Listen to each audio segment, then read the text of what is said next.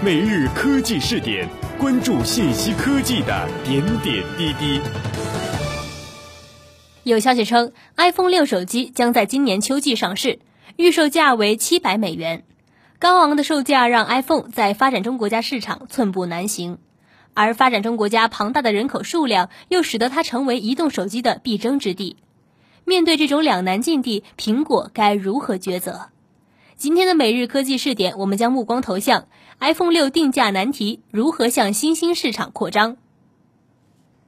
根据市场研究公司 Cantor 称，在巴西有将近百分之九十的人都拥有安卓智能手机，而手持苹果 iPhone 招摇过市的却难觅芳踪。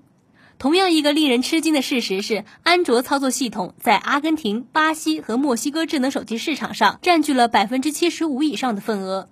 这两个事实凸显了苹果在九月份发布新款 iPhone 六时将会面临的逆风。这三个南美国家都是现代经济体，拥有数以亿计的手机用户。但是与此同时，这些国家中生活贫困的消费者人群也是非常庞大的，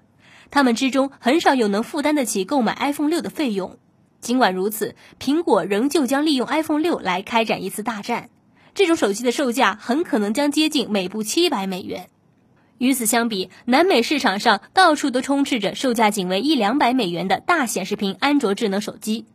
据 Kantar 的数据显示，在阿根廷等三个南美国家中，就连微软的 Windows 手机所占市场份额也比基于 iOS 操作系统的苹果 iPhone 高。另一家市场研究公司 eMarket 所提供的数据与 Canter 的数据略有差异，但是无论以何种评判标准来评估这些数据，都表明 iOS 在许多已经实现了现代化但仍处于发展阶段的经济体中，iOS 操作系统仍然是一种落败的移动操作系统。举例来说，在西班牙市场上，安卓所占份额从百分之九十三下降至百分之八十七。但是主要原因是它的市场份额遭到了微软 Windows 的侵吞，而并非源自苹果。这一点是非常重要的。其原因在于，随着越来越多的消费者通过移动方式来登录互联网，所有的增长都将来自于较为贫穷的国家。而在某些贫穷国家中，苹果甚至都还没有建立起经销渠道。直到去年，苹果公司才在巴西市场上开设了第一家零售店。这里所用的“贫穷”一词其实是相对宏观的。只是相较于北美和西欧地区的所谓富裕国家而言，而就人均收入而言，美国的年度人均收入大约为四点七万美元。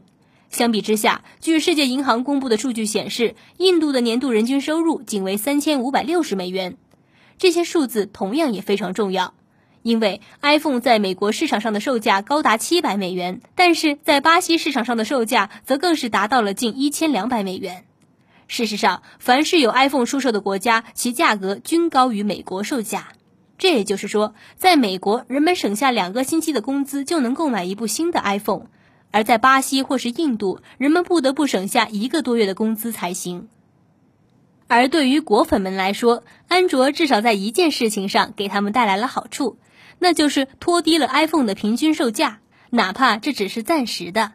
自苹果开始在印度等市场上将 iPhone 四和 iPhone 四 S 作为入门级机型打折出售以来，iPhone 的平均售价已经下降至五百五十美元以下。iPhone 四系列确实可以当做低价的安卓智能手机竞争对手，只要用户与运营商签约，那么就能免费拿到一部 iPhone 四。然而，苹果的这种战略现在也遭遇了阻力，原因是 iPhone 四系列将面临来自于新款安卓 One 的竞争。这种谷歌面向印度市场推出的手机，售价仅为一百美元。与此同时，一系列中国厂商也在利用模仿三星手机的低价安卓设备来与苹果抢夺市场。对于手头拮据的消费者来说，许多安卓手机的性价比都要比 iPhone 四或 iPhone 六高得多。低价安卓手机拥有现代化的外观，而且可供使用的应用和功能也都可以与旧款的 iPhone 相媲美。就目前而言，这种战略看起来是行之有效的。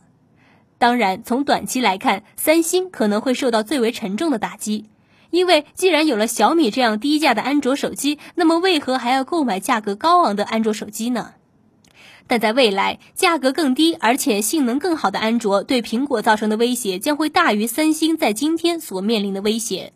对于只有百分之二十的全球用户负担得起的一种移动操作系统来说，其意义到底何在呢？毕竟，大多数开发商都希望他们所开发的应用能接触到尽可能多的用户，而不是只有一小撮人可以获得。与此同时，在能以同样的价格买到一部五英寸显示屏的安卓智能手机时，为何还会有人想要购买一部三点五英寸的老款 iPhone 四呢？正因如此，一旦 iPhone 六正式发布，那么 iPhone 五 C 就必将提供更大的折扣。这一点想来也不会让人感到意外。与 iPhone 四系列相比，iPhone 五 C 的显示屏尺寸更大，而且直到今天，它也仍旧还是一种非常好的手机。但是，即使再怎么降价，iPhone 五 C 也不可能降到一百美元的低价，因此还是无法被大多数消费者所接受。现在，人们需要拭目以待的就是苹果将对此做出怎样的回应，这一点是令人很感兴趣的。以上就是本期每日科技视点的全部内容，感谢您的收听，我是梦琪。如果您喜欢我们的节目，欢迎加入 QQ 群，群号是二四六零七二三七零二四六零七二三七零。听众朋友们，我们下期再见。